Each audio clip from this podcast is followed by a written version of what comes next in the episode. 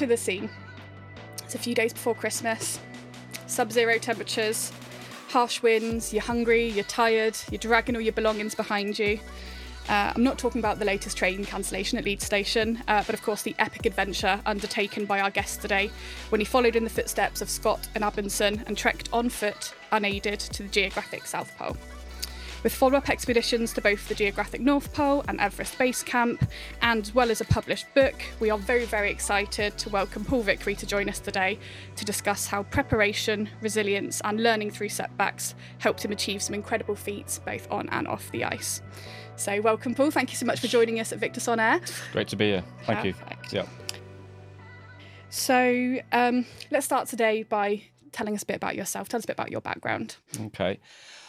I was kind of born into the military at the age of 16. Um, did 35 years. Uh, my latter 22 years with the Special Forces. Um, been to all the nice places. Such as? can't, can't, can't name them. Um, and yeah, I looked the enemy in the eye. Um, being faced with the environments, had some great opportunities. Got some great transferable skills, which I'm now using out in civilian street, I would say, in my second career. Uh, and that's where I am now. So I'm delivering and trying to help people reach their goals as well. So that's me. And obviously, in between your military career and what you're doing right now, you did some epic adventures that I hinted at in our introduction. So, do you want to tell me more about those? Yeah, so you know, I trekked unsupported, uh, led by Henry Worsley. Um, two teams, as you mentioned, uh, in the footsteps of Captain Scott, quite literally, uh, which was an amazing um experience. You know, like I said, I've, I've I've spent some time in the military, done some pretty gnarly things, um, hardcore things as such, and uh, but nothing quite prepared me for the Antarctica. You know, it's the harshest environment in the world, coldest, um, windiest driest, believe it or not, uh, and it was pretty ninja. So it's arguably one of the hardest things I've done in my life is the South Pole. Um, and then on the back of that, um, created an opportunity for myself and the team to go and do the North Pole to get to the geographic North Pole, um, and that was another story in itself, which didn't quite go to plan. Uh, yeah. Well, looking at the, or speaking about the North Pole adventure, can you tell us uh, what you mean when you say it didn't go to plan? it's good to have a plan, isn't it? You know, uh, coming from the military, you know, you should always have some form of plan.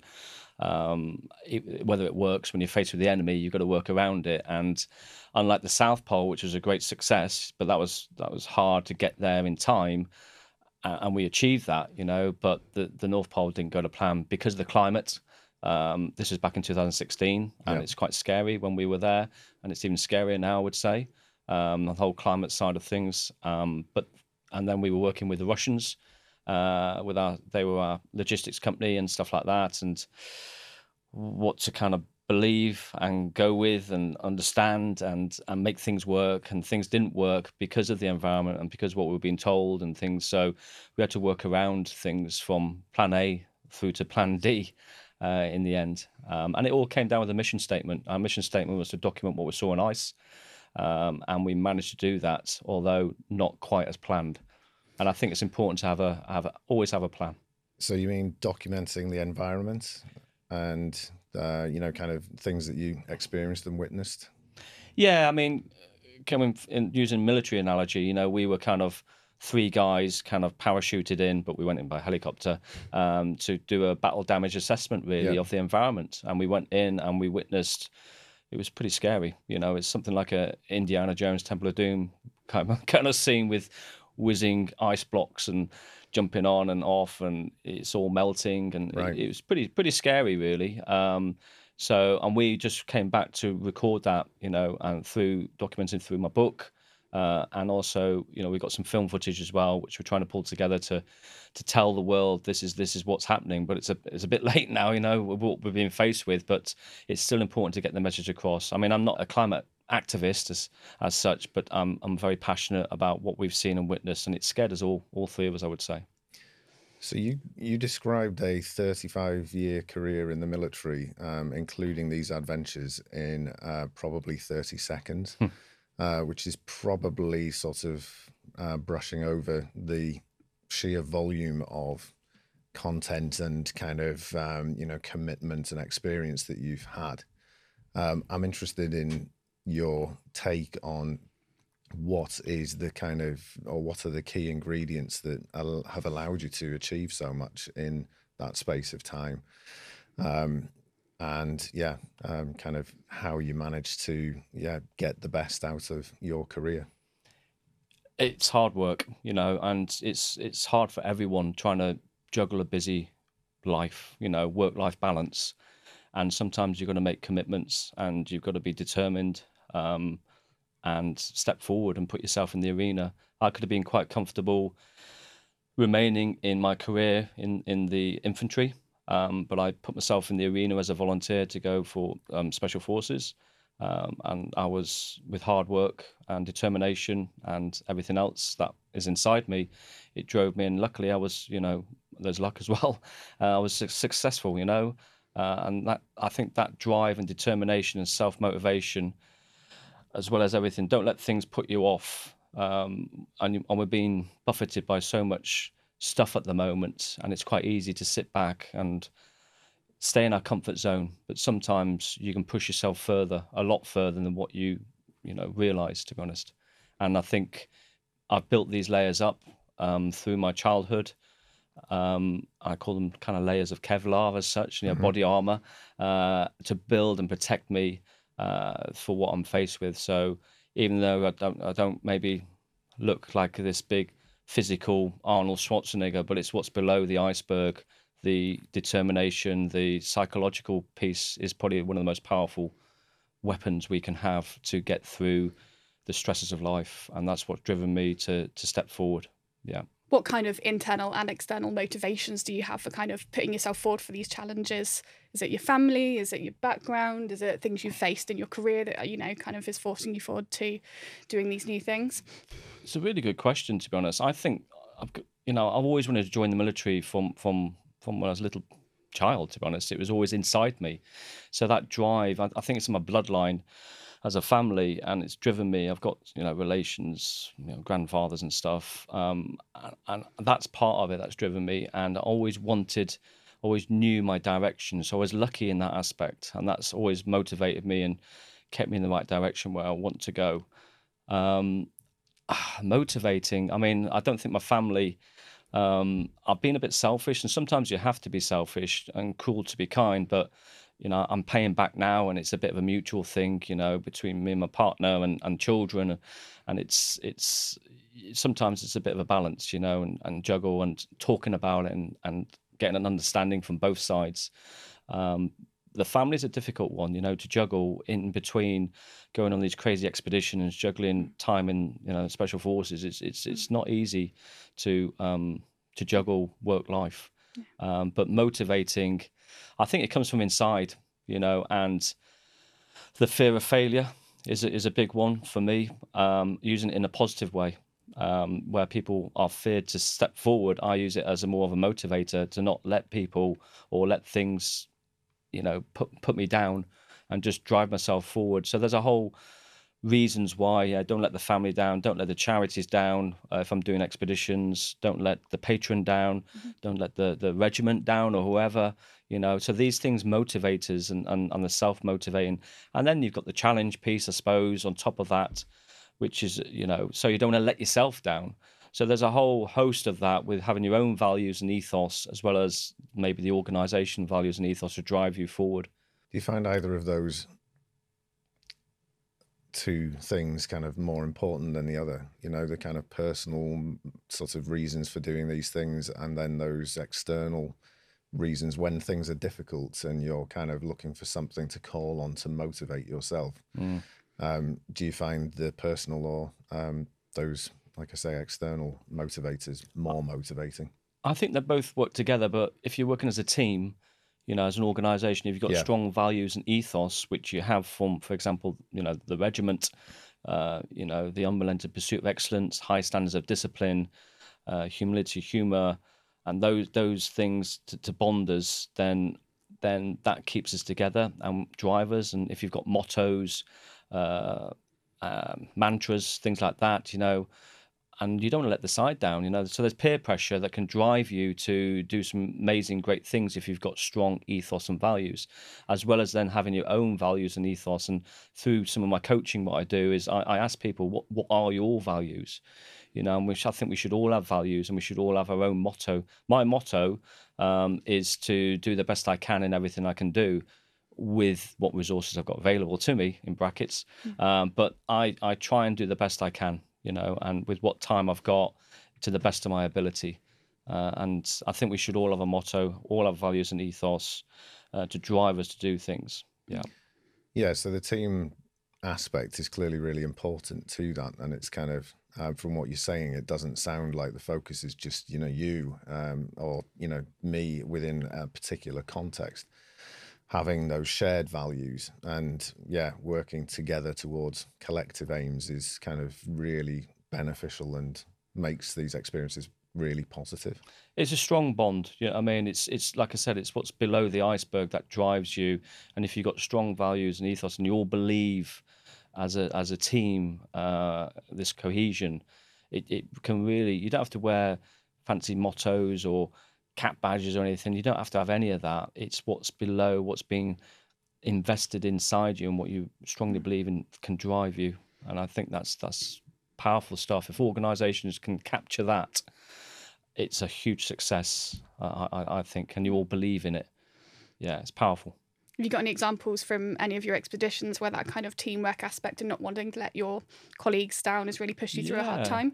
Yeah, I, I got numerous examples, but for example, at the South Pole, I mean, we were on our last legs, you know, on a daily, absolutely exhausted, um, physically, mentally sapped, pulling a pulk. Uh, our sledge is 160 kg.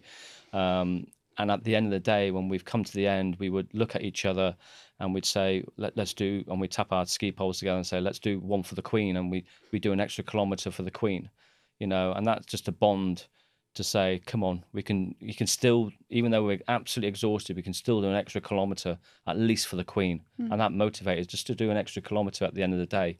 We knew it was coming, and we and we'd do it, um, and then we'd use mottos and mantras, you know. Let's go always a little further, and that just pushes you, you know, using some mantras and mottos to keep us going, you know. And we'd have a laugh. Humility, you know, humor is, is, is a key thing um, to get, especially in the, those dark times when we were in pretty horrible weather, stuck in a tent, three guys in the middle of nowhere, you know, twice the size of Australia as such in Antarctica. Um, it's it's not easy, you know, and you've got to mm. keep your morale going, and you have moments of of yeah, some down days, some blue days, and you've got to keep each other going. Mm-hmm. Can you describe the um, your experience of kind of landing in Antarctica and you know kind of your first yeah. sort of interaction with the place because it's clearly a very unique. Mm. Oh, it's amazing. Uh, I mean, we landed to get there. You know, the whole journey to get to the start line is can be an epic sometimes. Uh, in particular for the North Pole, you know. Mm. But once we got, we knew as a team once we landed, and we started at Captain Scott's hut, and that for me was the best campsite in the whole world ever um, to be beside such a remarkable, you know, impressive hut. Mm. Um, and we camped there, ready to start. Uh, it was amazing. It was like Christmas. I wrote my diary actually. This is like Christmas Day for me.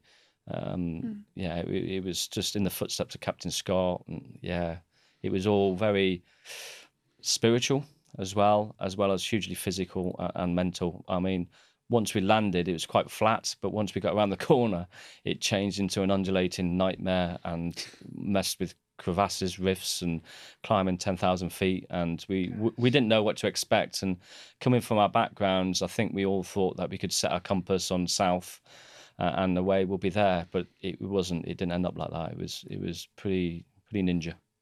Yeah. How do you, or how did you um, approach your sort of the interaction with the environment in terms of the physical mental challenge did you regard it as a battle with the place or did you try to find a different way it's a really interesting um, because I've, I've trained in every single environment you know from deserts to jungles to the Arctic. I kind of, for some reason, I'm seem to be steered towards the cold, um, and you know the the enemy is the environment, and it is actually quite now. You know, there's a climate crisis happening, and we're quite fragile, and you've got to be prepared and being prepared for those environments. You know, especially in Antarctica, where it's the coldest place and windiest place on Earth.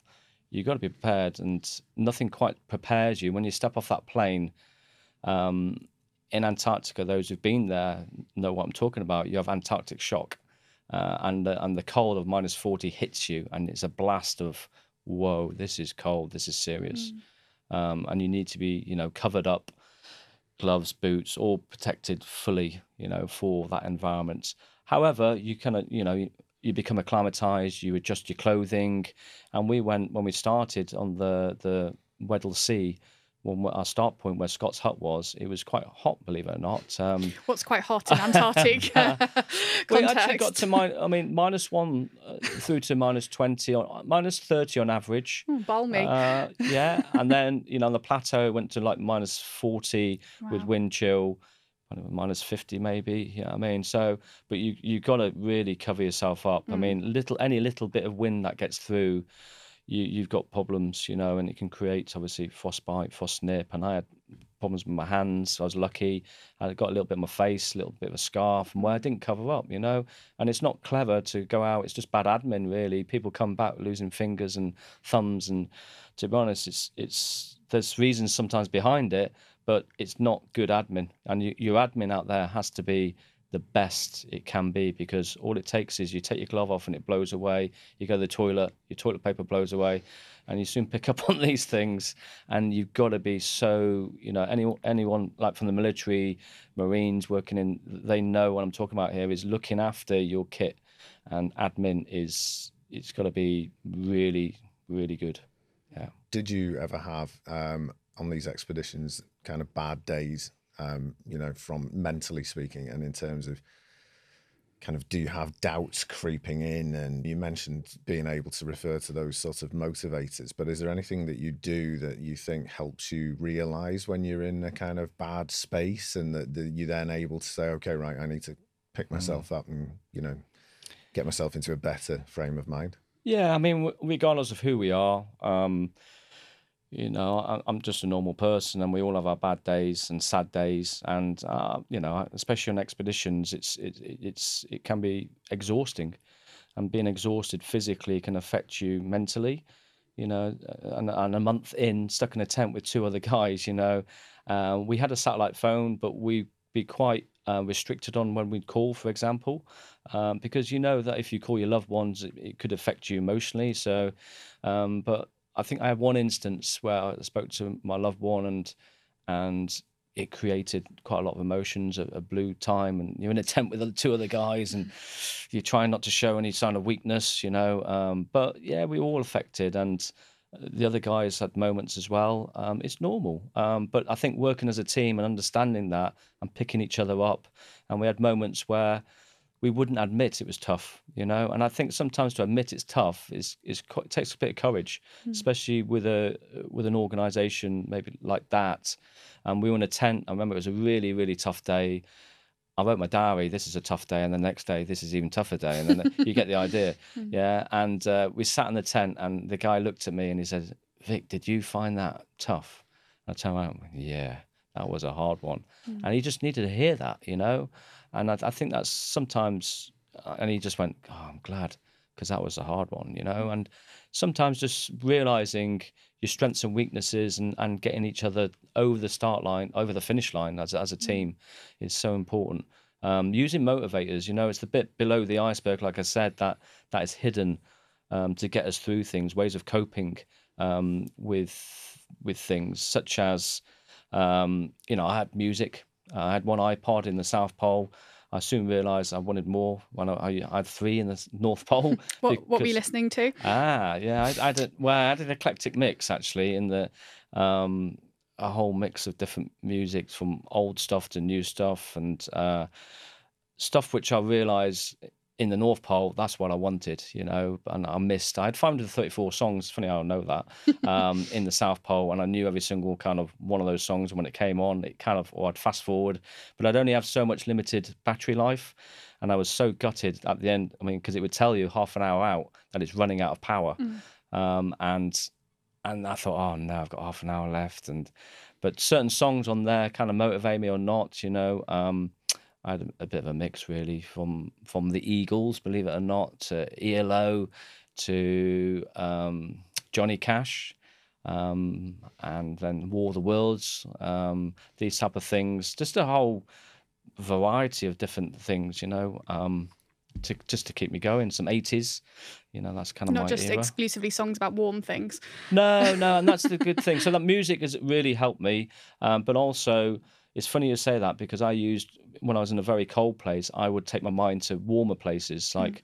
so I got married in St. Lucia, and I'd, I'd go to nice warmer climes. A bit like Captain Scott writes in his diary actually about when his mind was in a very dark place, he'd think of pleasanter times.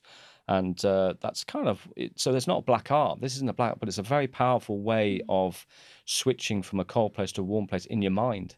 And also, as I'm walking, I've got my dog beside me. Obviously, not in real life, but my Vizsla Bentley was a dog, and he'd be beside me and keep me company, you know. And I, I kind of look at him in a, in, in a way that sounds weird, doesn't it? But okay. um, he was there beside me and and supporting me. So, and then my family, and in a spiritual way, we thought, you know, Scott and his team were there. We'd go through blankets of fog. I mean, it's really weird weather conditions out there. Mm. And we're talking like, it looks like a wall of fog out there, um, proper wall. And as you walk through, I remember one time where we were walking through and it felt like Scott and his team was coming back the other way. And we like wow. nearly high fived them, you know? It's really weird. Maybe that's my mind you know you have because you're absolutely exhausted you've got to realize at the end of the day you're in your, in your in your sleeping bag and there was a time this is going to sound a bit weird as well um, where i looked in the creases of the of the tents and i saw captain scott in the creases of the tent you know? I mean that's probably psychosis. I'm probably exhausted. I'm mm. seeing things. Um, I, but i had that moment and, and thereafter every day i looked to the tent to try and find him again to he, he didn't turn up. It was it was just that once, but I think maybe I was just exhausted, or was he there? I don't know. Spooky. yeah. Well, obviously, obviously, his initial trip was your inspiration behind doing the um, doing the expedition in the first place. Yeah. I'm interested to hear you refer to his diaries actually, and the fact that you kept a diary throughout the course of things. Have you sort of gone back to that in after, after and does it surprise you what you wrote at the time compared to sort of in hindsight what it looks like to you? Yeah, I mean, I should have bought it today. Really, yeah. um, I, I, meant to bring it um, along with me, but. I haven't opened that diary for quite a few years, to be mm. honest. Um, I wrote it. I mean, journaling is a very powerful thing to do, and I promote anyone to journal. You know, because you find, you know, um, ways that you're eating, sleeping, triggers, things like that, how you're mm. feeling. So journaling generally is really good. On expeditions, it's amazing because we had Captain Scott's diary, and his diary was amazing, word for word. And then the next day, funny old thing, we're, we're in his, his literally his footsteps, what he's written mm. the night before we would read, and then I'd keep my diary. Um, and he he kind of the way he wrote, it kind of influenced me, I think, to the way I wrote. Uh, uh, as well. And but I opened it up on, on a Christmas, I think uh, two Christmases after we'd been, come back, mm. and it was quite upsetting to be honest. It was I got quite emotional. Mm. I had to close it and go, this is a bit much. So, but I only open up at certain times. Um, yeah, and it's, it's it's a powerful thing um, because when I came back, my father passed away and stuff like that. So it's a very emotional journey. Mm. Mm. You mentioned fear of failure as a kind of motivator earlier, and I'm intrigued by that because um, I think there's a danger with fear of failure specifically that it turns from being just fear, which is just a kind of um, a very acute response to something, into anxiety about failure, if you mm. like. And um, I'm interested in kind of your take on that sort of idea because I think it's really important to approach failure as a very positive force and that fearing it is probably not the right sort of or not helpful if it turns into that anxiety. Yeah, fear can turn, you know, it's a stressor, it's a targeted um, threat, isn't it? You know, fear, and it creates this I call it the shaky person. It initiates this flight fight response in, in your body. Uh, and we we fear we don't want to do it. We don't want to step into these places that you know. But sometimes it's worth taking that step, you know, and obviously risk versus gain, um, and just being aware fear's there, but break the cycle of of, of fear. Um, I think sometimes, and you'd be quite amazed. But it takes quite a lot for that step. But it's a it's a huge motivator um, to, in a positive way. People fear it because, and then it creates negative thoughts. It creates anxiety, all these effects on you, worry. When actually, sometimes you just got to take the, you know, bite the bullet and go for it. Yeah, um, didn't we know that there's the you know from that sort of background, people say it's better to try and fail than to not try at all. Yeah. Um, but that seems to be missing a lot in a lot of kind of popular media where people are just told this idea of kind of, you know, it's all or nothing. Um, yeah. Um, you know, you're a winner or a loser and everything's really binary. And it's not like that because um, I would imagine that um, along the way you've experienced kind of moments where you have to um, effectively fail and then test and adjust and try something new. Yeah, I agree. I mean, I think you've got to be uncomfortable to be comfortable, um, as in training for that that eventuality, that stress moment. Um, and I, yeah, I think failure can really push you uh, to the limits um, and drive you to, to do these things. Failure is experience, and um, that's you know what you learn from, and that's what helps you succeed. I think um, somebody told me that they consider kind of surviving in the mountains to be a, a series of very close, almost failures. And yeah, um, you know, you over the course of years, you develop skills by um, not quite failing so badly that you don't. Yeah, and, and, and uh, you know, I come from an organisation where not always successful. We learn from our lessons, and I think sometimes by failing, you actually learn a lot of lessons and pick yourself the, the ability to pick yourself back up, shake yourself off, learn from those experiences, then drive yourself forward and then hopefully you're successful or you try again and then try again you know? And i think that that takes a lot of courage yep. a lot of strength to do that but you learn a lot of things you know? From our childhood from our failures in our childhood from those exams to driving tests to riding your bike and picking yourself back up you know? We've done it.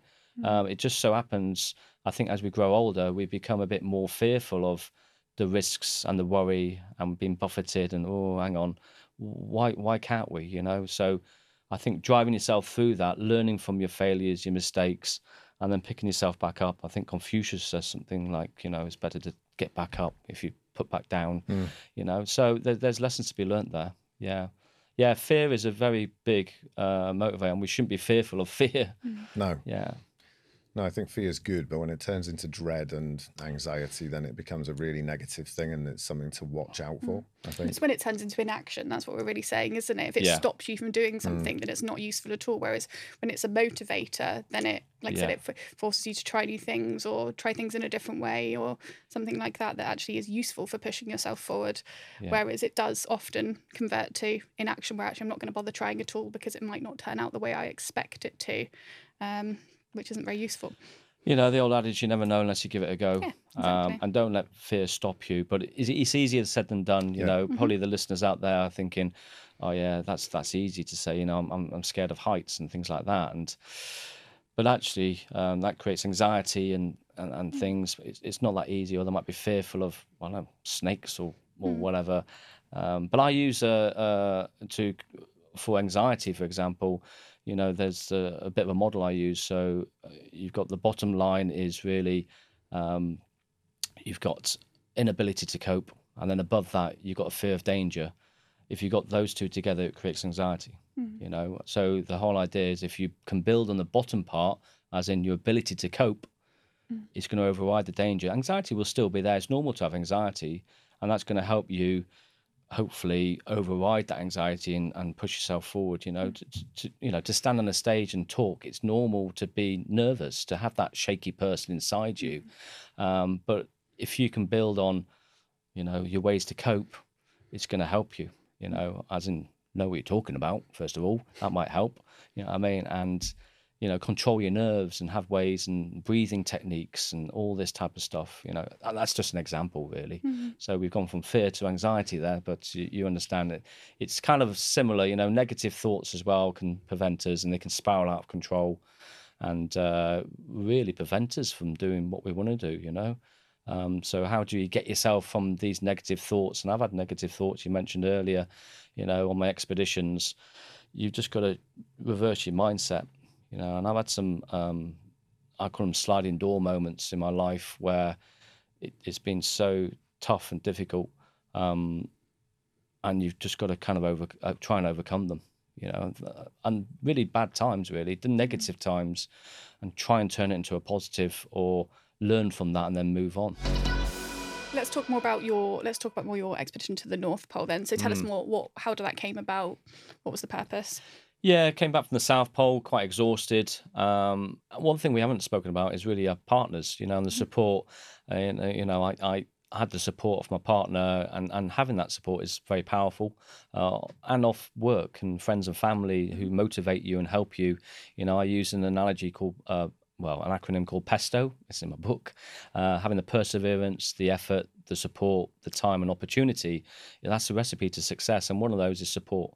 Mm-hmm. You know, so I came back. I had to pay my my wife was heavily pregnant, um, and then three weeks after I, I, think I came back, we had the birth of our child. Um, but her her her journey was totally different to my journey, you know, and the struggles she had back in the real world, I would mm-hmm. say.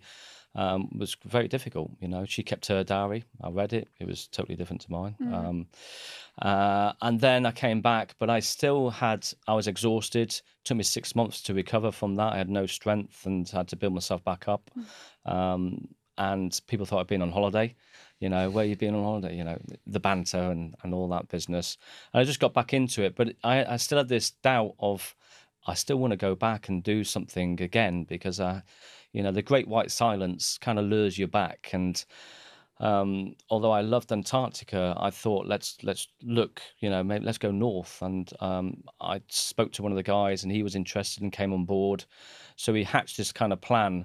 I didn't tell my wife at this stage, you know, for obvious reasons. Um, that came later, and I kept. She kind of knew they pick up on these things, you know, and uh, um, they worked. She worked it out, but um, we then saw another guy went up and visited him who had been to the north pole because i think the key thing is on all of this is understanding understanding the environment is mm. uh, reading about it um, and this guy had been there. So we went and gate crashed his little party he was having um, and we got an understanding from him.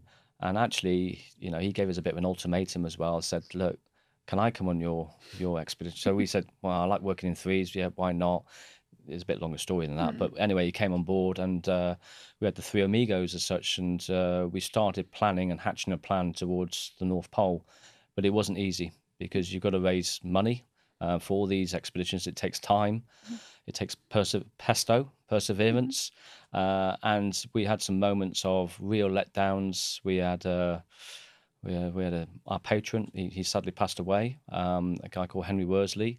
Mm. Um, we had huge setbacks. Um, it, that sent ripple effects, you know, a loss of anyone. And he, you know, Henry uh, led the expedition to the South Pole, and then he was our patron for the North Pole, and then we lost him. Mm. It was it was devastating, you know. Um, so we had these moments trying to get the money. We couldn't get the money because people, you know, are not going to pay for my holiday, but to go to sponsors and say, look, we can do this, and trying to say, look, this is our background. Well, we couldn't say our backgrounds and stuff, mm. but and try and you know influence the to apart from their money and supporters is really really difficult. Um, and we're talking you know hundreds of thousands of pounds here to go and do these crazy expeditions, and we were mad enough to go and do these things, and uh, we weren't getting much money.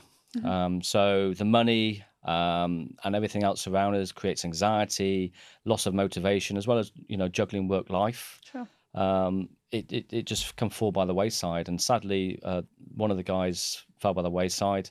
He said, "Nah, this isn't going," and he went off and did his own uh, little expedition actually. Um, so, and there was just left with the two amigos. So mm-hmm. I had to get someone else, and we had another. Managed to, uh, someone from the South Pole came on board. Uh, and we had the three. And so it is, this whole journey. It took um, years. I mean, I'm saying we gone back in 2012 and we didn't actually depart on the North Pole expedition until 2016. Wow. So um, it took four years of planning, setbacks. Um, it's not easy.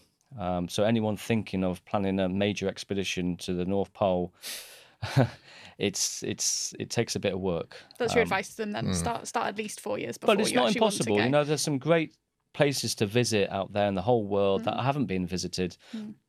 Just takes planning and preparation, and you will get setbacks. Having a plan, you know, is key. And I've said that at the very start. Obviously, you've mentioned a few setbacks there, but what didn't you plan for? What was a surprise? Or what couldn't you have possibly have planned for? basically, first of all, we were set back in the first year. We were going to go from Canada to the geographic North Pole. Mm-hmm. By the way, it's about five North Poles. Okay, and with geographic North Pole is the is the main one, which you know expeditions and polar explorers want to go towards from the coast to and be unsupported as best as possible or, or supported question mark. Um, so we went to canadian logistics company and they said yes initially and then sadly they pulled out in the first year because it was it was the ice is cracking there you know it's getting risky. They're not getting the money from people going there so that was cancelled. So that was a setback. And then we turned to the russians and it was all looking quite good to the, by the russians. But then our visas got uh, refused in 2016 just before we were going. Our group visa that and these uk political you know ties weren't you know going very well at this stage. So they refused our visas. Uh, and that was a huge setback. And then we had the death of, of henry another setback. It was just all getting on top of us. Um, and we were you know uh, mourning as well um, in a very sad place. Um, we had the money at this stage. It took four years to get this money um, but we didn't have the green light to get out there. So that was that was a huge setback. We didn't tell our sponsors that um, but actually there was a turning point at at henry's funeral where we met a, a, a guy and he he he was instrumental in linking up with a logistics company and helping us get to the uh, North Pole. So, you know, there's sometimes there's glimmers of hope, blessings in disguise. However, um, you know, don't don't just give up. You know, How did you find the movement across the ice in the North Pole or in the Arctic compared to Antarctica? it's hugely challenging. You know, it's it's the Arctic Ocean and it's moving around. It's only you know a couple meters thick, um, and then you're in deep deep ocean and it's spinning around as such. It's you know it's it, it, it's not static, um, so your compass kind of go, goes a bit crazy. So and when you stop, you know you've either got negative drift or positive drift. Um, and you know if you're going backwards or forwards, you know. Well, luckily we're on positive drift, so we'd wake up in the morning, I'd check the GPS, and actually we, we've travelled an extra, you know, mile, which is a bonus. Bonus, Yeah, uh, and that's just sitting in the tent. So you can Yeah. imagine it's moving all the time, Mm. and to get to the geographic North Pole, there's nothing there, you know. So it, and everyone's geographic North Pole is different, you know, because of the Arctic Ocean. So wherever I planted my flag, five minutes later, if someone came it would be different. You know, not people, many people know that. So when we got there, eventually, we put the flag in and celebrated, set up, up our tent. The Russians were coming to pick us up, um, and we had drifted, you know, over two miles in that period of time, from two o'clock to seven o'clock in the mm. evening, two miles, and they had to go and find us hmm. because we drifted that far away. So it's totally different to the Antarctic, where it's an island, you know, and it's ice thick, miles thick, hmm. Hmm. you know, and you've got polar bears up in the north as well, where penguins down south, if no one knew that. um, and it's a bit warmer up in the north and scarily warm, to be honest. We woke up one time in the tent, and that's why we were going there, and it was dripping, you know, in our tent, it was melting Yeah. you know, and, and that's not normal. And we were faced with water, which we had to kind of get over and cross. Um, and, and you could see the steam rising, you know, the, these are melting there. Um, so it's a very challenging environment. And you get it where, where ice floes crash together and build these big ice walls. Um, and you've got to get over them. And they're, they're, you see them about every 100, 200 meters. So it's like a, a battlement of of of defenses you've got to get through to keep battling your way through and it's exhausting. It saps your energy. The sun is our friend but when the sun goes and it went quite often we were left in darkness you know and to navigate and get your way through you can't see the depth and you're falling over and it, it can be quite challenging even more challenging then. So uh, yeah it's it's a it's a really tough um, i mean really really tough environment up there So I've heard you describe sleeping in Antarctica effectively on a snow bridge from the sound of things, surrounded by holes um, that disappear into nothingness. um, so, in comparison, would you which one would you say is a more sort of frightening environment? And uh, you know, uh, how do you deal with the fear that must accompany being in a place that has so many kind of intrinsic threats to your safety? Mm. They've all got risks in one way or another. You know, down south it's crevasses, up north it's it's the fragile Arctic Ocean. You can hear it cracking. You know, so when you set your your tent up, you, you do lie there and you think, hang on, it could crack and we could fall through the you know, and it has happened to some explorers. Um, so you've always got that in your mind. My, my my biggest worry I think was probably more up the north. Um, I I couldn't wait to leave the north actually um, because I felt it was just hugely risky, and this was in 2016. Yet alone, you know how many years have passed now um, to how dodgy it is up there now. I would say it's, it's melting. So there's more of a risk up north. The logistics company is very, you know, well, we were in the hands of the Russians there as a logistics company. God knows what's happening now. Um, but I don't think there's been any expeditions up around that area for the past, well, since we've been there. So, you know, I'm not saying we're going, we we're the last human beings to walk. Maybe we might be, you know, it might be just that they are talking, it could just be boats traveling there because it's going to be water in the mm. next, you know, 10 years. Mm. It, it's scary. It really is scary. And we, we should open our eyes up to what's happening around us in the climate. So I quite like the metaphor of the shifting ice in North Pole. And obviously, that relates just to everyday life. Nothing ever stays still. So how have you applied the lessons that you learned there to kind of coming back to the real world, as you said, Civvy Street? How how does that uh, how does that apply? Yeah, I mean, coming back from these expeditions, you know, I write my diary, what I'm going to do, and the motivators when I come back, you know, and, and, and sort this out and sort that out. Because, you know, making a cup of tea in the Arctic isn't that easy. You got to get the, you got to get the the ice. Well, if you're in the Arctic, you've got to get the top, you know, the bottom layer because the top layer is full of salt. Um, so you've got to get that. You've then got to boil it up. Well, you've got to put your tent up, boil it up. You, you know, and it's not that easy. Whereas here in in the in you know in our worlds, it's just a flick of a switch. You know, and the kettle's boiled. You know, um, so I think coming back to that and and realizing how lucky we are with what we've got and being grateful for what we have. I think that was a key. That's a key thing. But sadly, when I do come back and I, I adjust, you know, and I, I then adjust back into the culture and what's been created, you know, and it's it's a bit doom and gloomy, really. You know, you put the TV on, there's, there's you know what we're being faced with, what we've been told and stuff, and what we're seeing in the world can really put us down, can't it? You know, and affect our mental health and. Um, so adjusting back and then you know we're approaching christmas now and the chaos of christmas here and people buying and, and it's not all about that is it you know? So i think there's you know, we've got to come to reality and just manage our own stresses and and sometimes just be grateful and, and wake up to what we've got around us. Um, and to do that sometimes that's why i go out on these expeditions is to wake me up you know and be uncomfortable to be comfortable again you know? Um, and it only takes six months and i'm back into the you know the netflix binge or whatever and i do do that every you know once in a while. Um, i don't mind that but we've got to be careful. We can, can quite easily sit comfortably in our armchair and not go out the door. You know when actually training for example for um, selection you know i had to go out in all those weathers to be uncomfortable for what i was going to face you know? So sometimes we could have a motivator to get out and get out and about and enjoy the world and have the wind in your hair and, face the cold and, and go wow okay this is real and enjoy. You know we learned a lot of lessons i think during covid.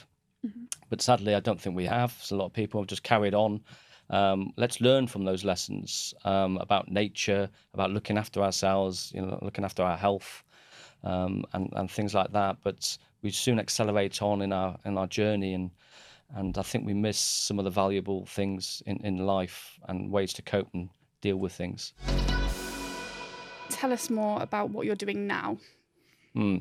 Since leaving the military, I mean, I was set myself up for leaving. I think that's a key thing with the, you know, if you leave an organisation like that from a long time. I mean, it's 35 years. You need to be prepared for when you leave. You know, so I was lucky that I was I was starting to get my ducks in a row. Um, I had some great transferable skills, paramedic skills, um, physical paramedic skills, and I was already doing a bit of work kind of outside, um, setting my little business up. Uh, and it was working, you know, and, and people were enjoying what I was delivering, training and consultancy. Mm-hmm. Um, and it, it, took a step out. I realized this is where I want to go with these great skills. It's time to leave, which is difficult to do sometimes to leave an organization and move on. You know, 10% of veterans do struggle on leaving. And I kind of knew my direction and what, what I wanted to do. It's not easy, don't get me wrong. You know, running your own business in the current climate is not easy. Um, but I'm enjoying it. It's rewarding. But I'm in now in the world of uh, I deliver medical skills, but I deliver most importantly is mental health training consultancy, mm-hmm. and that's an area which I'm really passionate about. Um, it's an area maybe we don't talk that much about it, and coming from our sector, um, we don't talk about it that much. Um, I've seen colleagues sadly pass away, ending their lives, you know, and um, so I want to, you know, already we're saving lives as a business. Business is called Excalibur Mental Health, um, and so we're doing some great things there. And then I've stepped out with what I'm doing kind of now under paulvicary.com uh, and trying to help people reach their goals with resiliency, um, coaching. I'm a mental fitness coach, uh, performance coach, however you want to word it, to try and help people, you know, in a one-to-one or group, um, to get them to try and achieve their goals. You know, I'm fully qualified, experienced, as you've just heard there, uh, and just to help people in their daily lives, just to, to to do something and get out and break the mold. They might have a problem. So with my transferable skills of the mental health and and coaching and it all it all works quite well together, you know, and uh, I really enjoy it. And uh, it's challenging, but it's also rewarding. Yeah. Having completed all of these challenges and having done everything that you've done, and now running your own businesses um, and working, you know, as a civilian, when is a good time to give up? Mm. It's a good question. Not necessarily for you, but when is giving up a good thing? I think there comes a time when you do have to put your hands up, you know, uh, like for me leaving the military, you know, it, it was, I decided, you know, that there comes a point, you know, maybe you become ill or, or sick or too old or you can't do this anymore, you know, and there comes a decision, a difficult decision maybe to decide, why it's time to do something else, you know, and maybe hopefully you've been planning a bit before that, but illness and sickness happens sometimes, doesn't it? And it strikes us down um, to change our direction. Um, so there is times, you know, I, I, we've been talking about values and ethos driving us to do some great stuff, which is, which is, but it can also lead us in a negative way, you know, to drive us too far over the edge, to burnout you mm-hmm. know so we've got to be careful and aware of that. So now since me leaving run my own business now i have i try and have work life balance. I spend time with my family as best as possible and i'm juggling everything but i'm i'm in control of it. You know i, I plan my you know my breaks my holidays you know and i know what i'm doing. I look after my health uh, probably a lot more. You know i go to the gym i've got a routine in the morning. I, I haven't got it now in the military but I, i'm doing it in my own life and I'm, I'm in, more in control of it, um, and it's rewarding. So I think work-life balance is is is so so difficult, but we can we're in control of it. You know, it's not easy. Having a blend is even better. You know, where work-life blend, if you can do that, I mean, wow, yeah, it's amazing. Yeah, I think it ties in with the what we were talking about with kind of the fear of failure and so on, which is that kind of giving up is perpetually presented as a very negative thing mm. when in fact it shouldn't really be seen as that because giving up on something which is detrimental to you or that has a higher cost to benefit ratio yeah. that's a good thing giving up on something that's bad is a good thing so yeah making it into a positive again is kind of you know really key i think it can be a very difficult decision mm. you know but giving up can be for the benefit of the family benefit of your own health you know and saying look you know, and, and you hear of cases in the media where, you know, uh, politicians or people like that have to step down for their own mental health, you know, and mm. you know, sadly, we are seeing, you know, organisations like poor working conditions where people are going off sick because of stress and burnout. They're being pushed too far. That person goes, and then it's left to the rest of the group, the team, to pick that person's gone, yep. and then they start to burn out, you know. And we're seeing all these people go from go sick from work, you know, due to depression or stress, and and it's a whole problem. And we're seeing all these strikes and because of mm. poor working conditions, and it, it's it's around us. So we've got it takes even more now, I think, to look after our team, look after it, you know, look if you can look after yourself, you can look after your team. But sadly, I think some organisations out there aren't look. They're more worried about keeping the lights on mm. than maybe looking after their staff. You know, and it's the staff that's the key thing to keeping an organisation going. Mm. But what you just said a minute ago is really interesting because you, um, you, if you take that negative label of giving up and you say, right, okay, we don't want to be negative, so let's make it positive, which is you're in control which is a much better and productive way of approaching a decision, for example. Yeah. And yet, that then carries with it a degree of personal responsibility. And um, I think it's quite important that people who are kind of potentially finding things difficult, for example, understand that um, there's responsibility there to kind of um, address it. Mm. And it might not be easy. I'm not saying that it's um, you know something that's really simple for everyone, but I think it's something that's perhaps under discussed. That sort of taking responsibility for yourself is a key ingredient, in my opinion. And mm. what do you think? No, I agree. I mean, I come from an organ, you know, the special forces background is you're empowered within, but you have set boundaries to work within. You know, you're empowered to go off and and create things with what resources you've got available. You you have bosses, you know, um, but you you can work within these boundaries and having the ability to do that.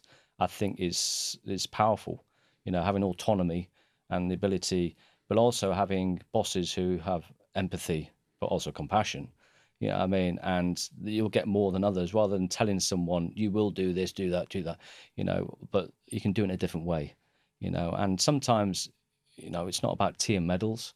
It's about just saying thank you and having, you know, being a good boss and saying, thank you, you've done a really good job there and rewarding them in another way, you know that that gets so much out the staff, you know, mm. and we're not seeing that, you know, and I haven't seen that sometimes in my career, um, which is quite quite sad, really, you know, from from the background I, I, I came from. That we should have more empathy, uh, and you'll get a lot of your team. You've mentioned a kind of absence of feedback um, as a, a, hmm. really interesting characteristic of your former career. Um, and I think that's very interesting because it's something that I think most people would find really weird the idea of not having feedback to respond to. And mm. so you're left with the assumption that what you're doing must therefore be okay, but no one's telling you everything's fine and well done and so on. Um, do you think that creates and encourages resilience and sort of um, independence, or do you find that it can be damaging?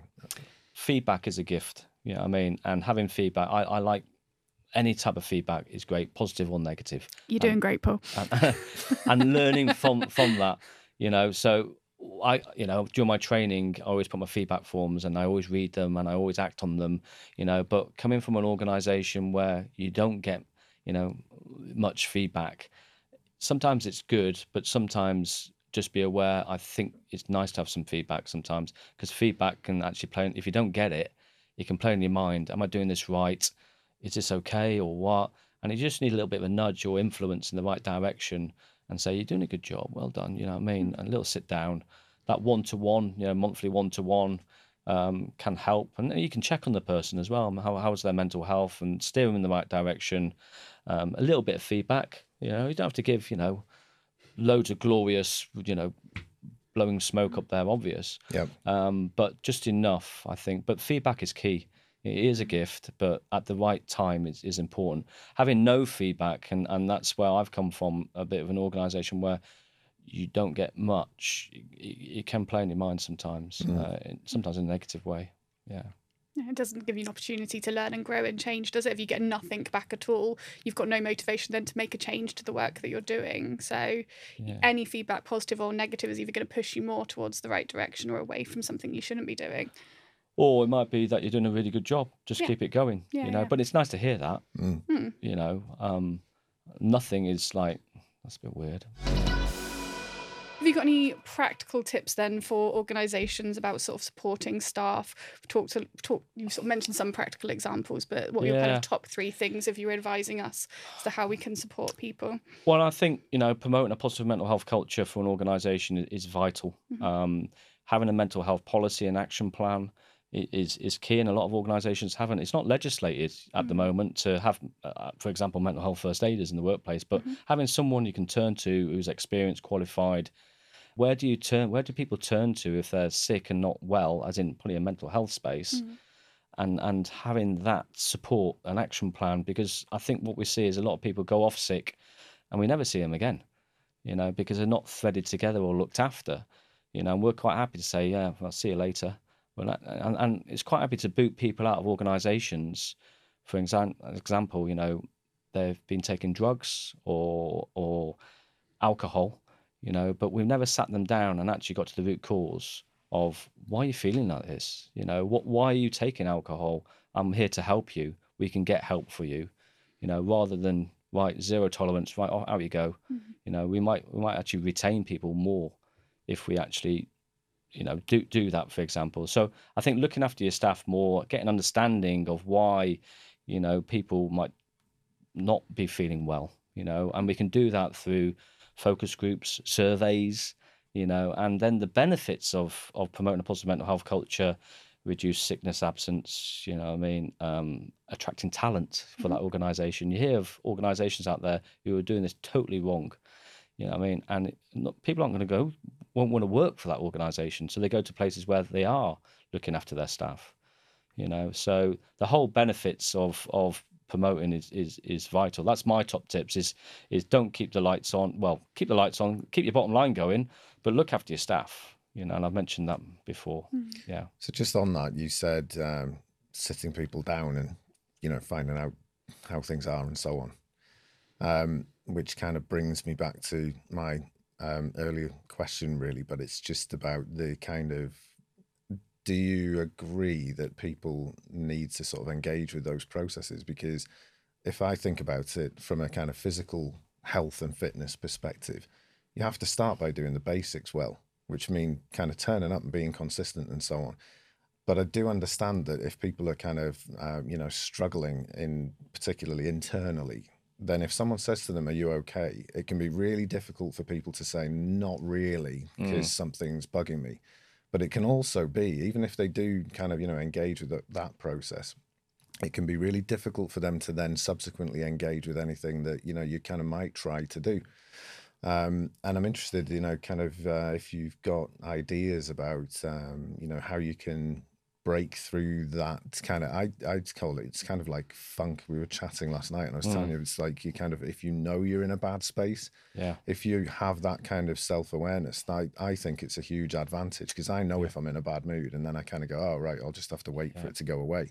But some people don't. So, you know, it's it, it works both ways you know from employer to employee uh, employees got to invest in in you know working within the boundaries and all that but looking after themselves.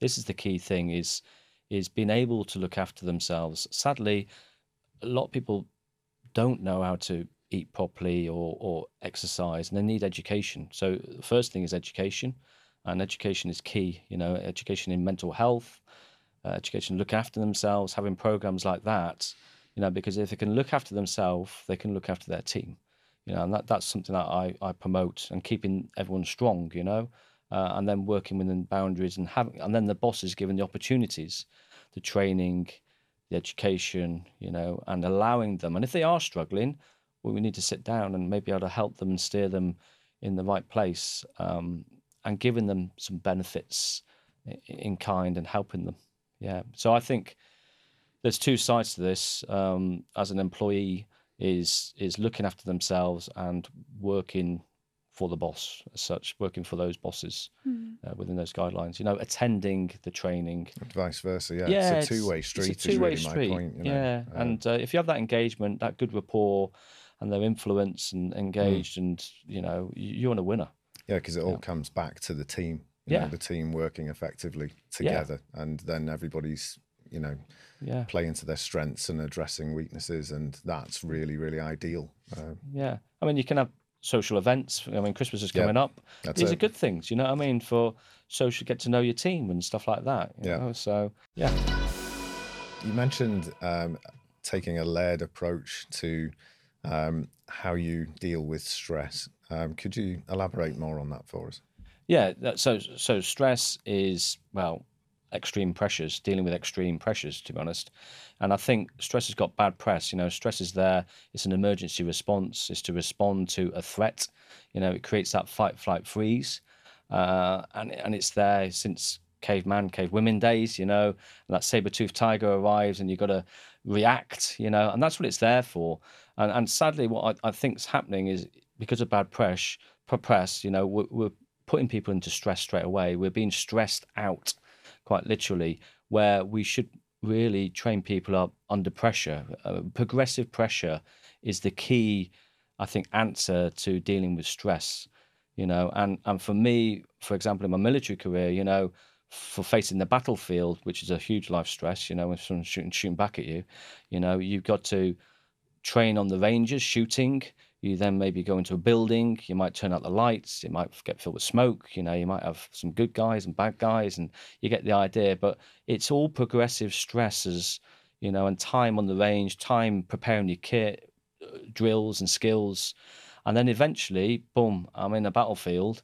We could call it your work battlefield you know and you you get faced with a phone call or i'm faced with the enemy that threat and you can deal with it you know and then it's switched off. So it's there for an emergency response to re- react to, uh, and then you carry on. But if you're feeling stressed, you know, continuously, um, that's obviously not a good sign. And you know, I'm in that world now of, of talking about this, and it can lead to physical, mental health problems. You know, and that's sadly what we're seeing is people are under stress, constant stress.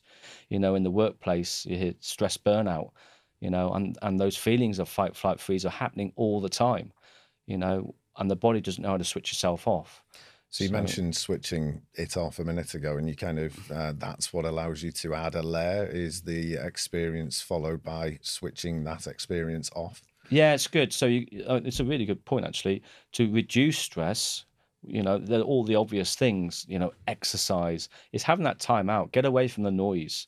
You know, it could be what you never know unless you give it a go. I'm doing yoga now. You know, breath work exercises. You could have meditation. You know, exercise is the biggest one. It's proven to work. You know, and other ways of coping, reading.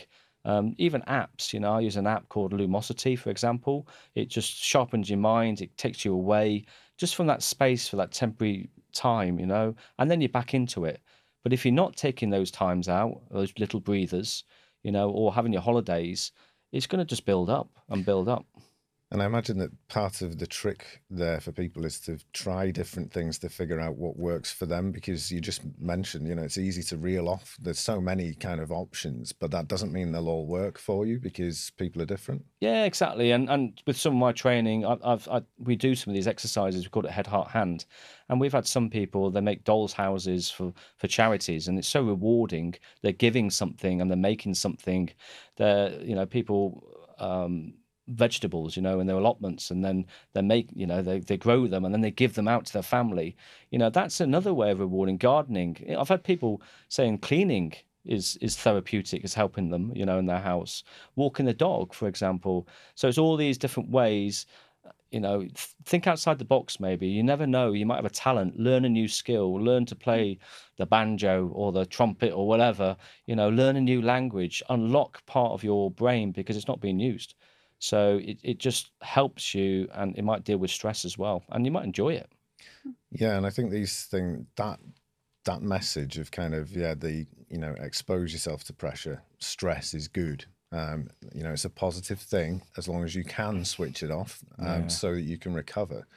You can see this now kind of becoming um, more widely accepted in things like uh, physical performance areas. So.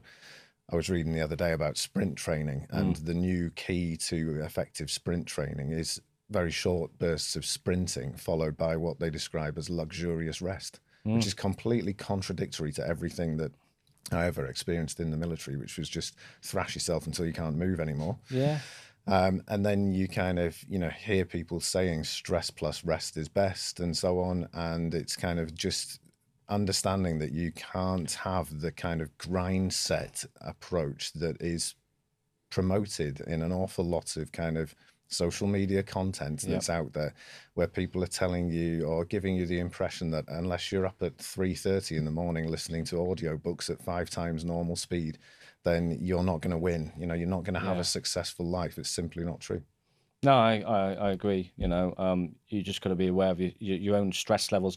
Like I said, just be careful using the word stress. Yeah. I, I would like to use more pressure. Mm-hmm. Is is put yourself or your team under pressure, um, but be careful about when you put them under stress. You know, uh, and I, I don't think that saying good stress, bad stress. There's an argument there. Right. that's another debate. Um, but I, I it's there for an emergency reason. Um, so stress is good for an emergency. But other than that, you know, it, it's kind of bad, you know, because um, it, it initiates this whole response, you know. But there is times you need it, you know, on the sports field, in, in work, on the battlefield, and then it gets switched off. Um, so, yeah, you're totally, totally, totally right. I mean, in a roundabout way, but just I think pressure, pressure. Interesting. Yeah, that's my view. So, Paul, I'd love you to tell me more about the book that's recently been oh, published. Yes, I've got to mention the book. Uh, yeah, yeah. So the book book is uh, Plan D. It came out in April 22. As soon as I left, um, officially left, you know, um, I had my book in, in, the waiting. You know, I couldn't write one. You know, it took five years to to write actually. Um, it was a tough call, you know, juggling to anyone to write a book. We've all got a book inside us, by the way, and I'd encourage anyone to write. It's it's very therapeutic, and I find it therapeutic. But I'm not sure my publisher was too too impressed, and the amount of times it went to and forwards and stuff, you know. Um, but the book is about all sorts of things, you know, helping people reach their own pole. It's mainly about it's called Plan D, mm. where things didn't go to plan for the North Pole uh, there's a bit in there about climate change, but there's also bits in there about mental resilience. If anyone wants to go on an expedition, there's some top tips in there. Um, mental health is in there. You know, all sorts of things. You know, and also it starts with this with a bit of the military. Um, not too much for obvious reasons, uh, but then it, it blends into going to the South Pole there's successes from there. There's extracts of my bit of my wife's diary in there, here on the other sides of things. There's extracts from my diary, which I mentioned was quite mm. powerful, um, and quotes and things. You know, it's been um, supported by uh, Ranulph Fiennes, Levison Woods put a nice little preface on there. Um, there's nice pictures. Um, there's loads of information in there. So um, highly recommended, and a donation goes to charity from the book as well. So, and to be honest, I don't get uh, very little from these books, but um, it might just help someone, and it's a nice Christmas present, you know. Yeah. What's next on the horizon for you? Um, so I'm now, you know, for my own little ad- adrenaline kind of fix, as well as running my business and stuff. Uh, so I do some guiding. Um, so I'm guiding. I've got already planned for 2024, guiding um, people to Annapurna and Everest Base Camp, um, Himalaya expeditions. So anyone's interested, give me a shout. Um, and I mean, that's the ultimate walk and talk, that is, to be honest. If you've ever been up there, it's, it's amazing. Um, so there's that in October, November next year. Uh, in March, I'm doing some guiding for the Polar Academy, which is a, is a great organization. So I'm supporting them going out there. So into Greenland. Um, and you never know what's on the horizon as well. Juggling a few other bits and there's a, maybe i I've got a few expeditions left in me, so watch the space. I'm not going to give too much away, but uh, yeah, yeah, keep an eye out. Excellent. We shall look forward to uh, following your progress. Right. Perfect. Well, thank you once again to our wonderful guest today, Paul Vicary. Um, Paul, where can we find you online? Uh, so yeah, I've got www.excalibur. Uh, that's my uh, mental health. So that's my mental health company, and then www.paulvicary.com. That's my Paul Vicary side of things. So like I said, the resiliency piece and what have you.